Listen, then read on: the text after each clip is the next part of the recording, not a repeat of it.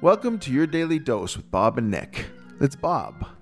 Mr. Rogers once said that his mother used to tell him when bad things happen to look for the helpers. There are always helpers.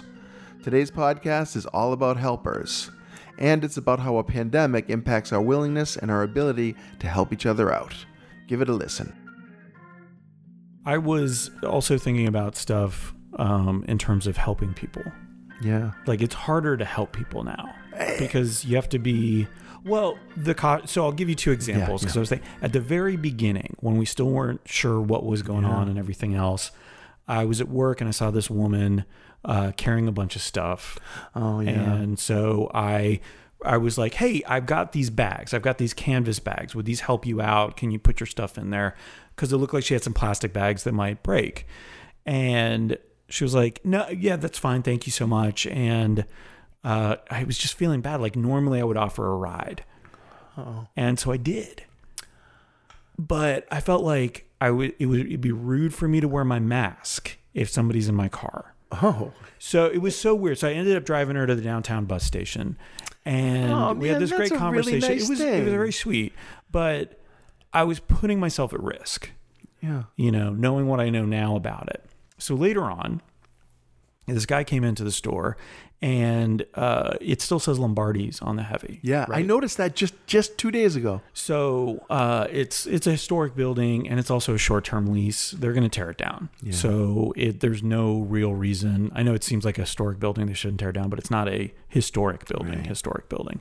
Um, so there's no reason to invest in signage because they are just going to tear it down Yeah. at some point. And then you know if it was up to the developer, relatively near future.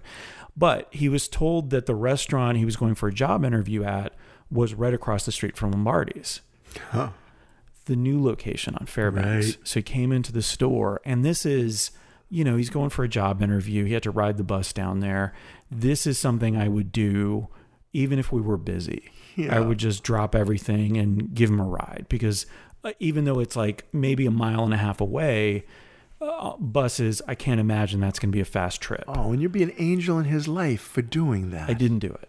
and I still I regret it to this day, but it's like, you know, I to have him in the car with me, to be in close quarters even with masks and all of that stuff. Yeah. And this is not me patting myself on the back or working through some it's- some guilt of uh, you know the privilege that I have. This is like honest question, like how do we help people in what is hopefully will be a post-pandemic world, but is currently a pandemic world right now. Yeah. It's gonna have to. It's gonna have to take a return to courage, really. Yeah. You know, to to overcome the concerns about the disease part of things. But I, not everybody is like you as far as having that desire to help.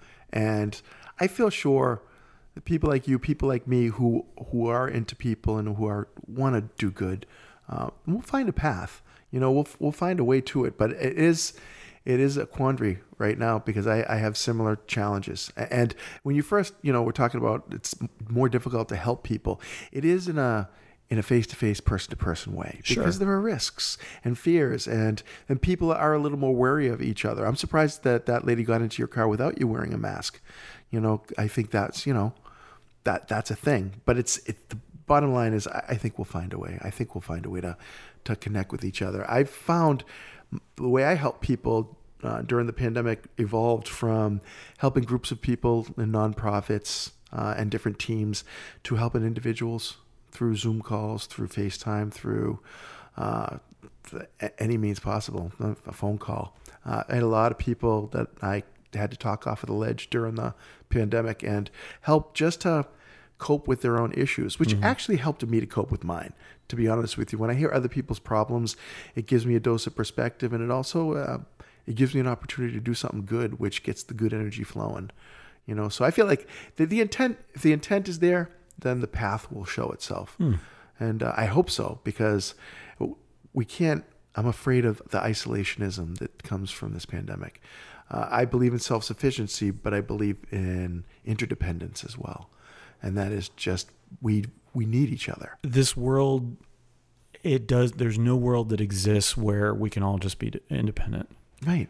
Uh, Otherwise, and that would be, suck That would be a terrible world. That's just it. You know, life would be so easy if it weren't for all the other people. Yeah. But it would be boring as hell.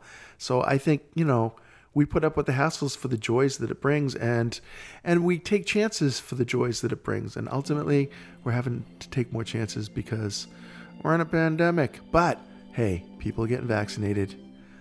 Things are starting to shift. Uh, we've, we've had a leveling off uh, of incidences, even though it's still very high. Uh, you know, it's I, I feel like it's hopeful. There's some good stuff coming. So keep helping because, hey, I think you were built to do that. Thanks for listening. It's Nick. The pandemic has changed the way we help people, but it can't stop us from being there for friends, family, and the occasional stranger. Don't be afraid to ask for help, and don't worry how you're offering that help as long as you're comfortable. Have a great day.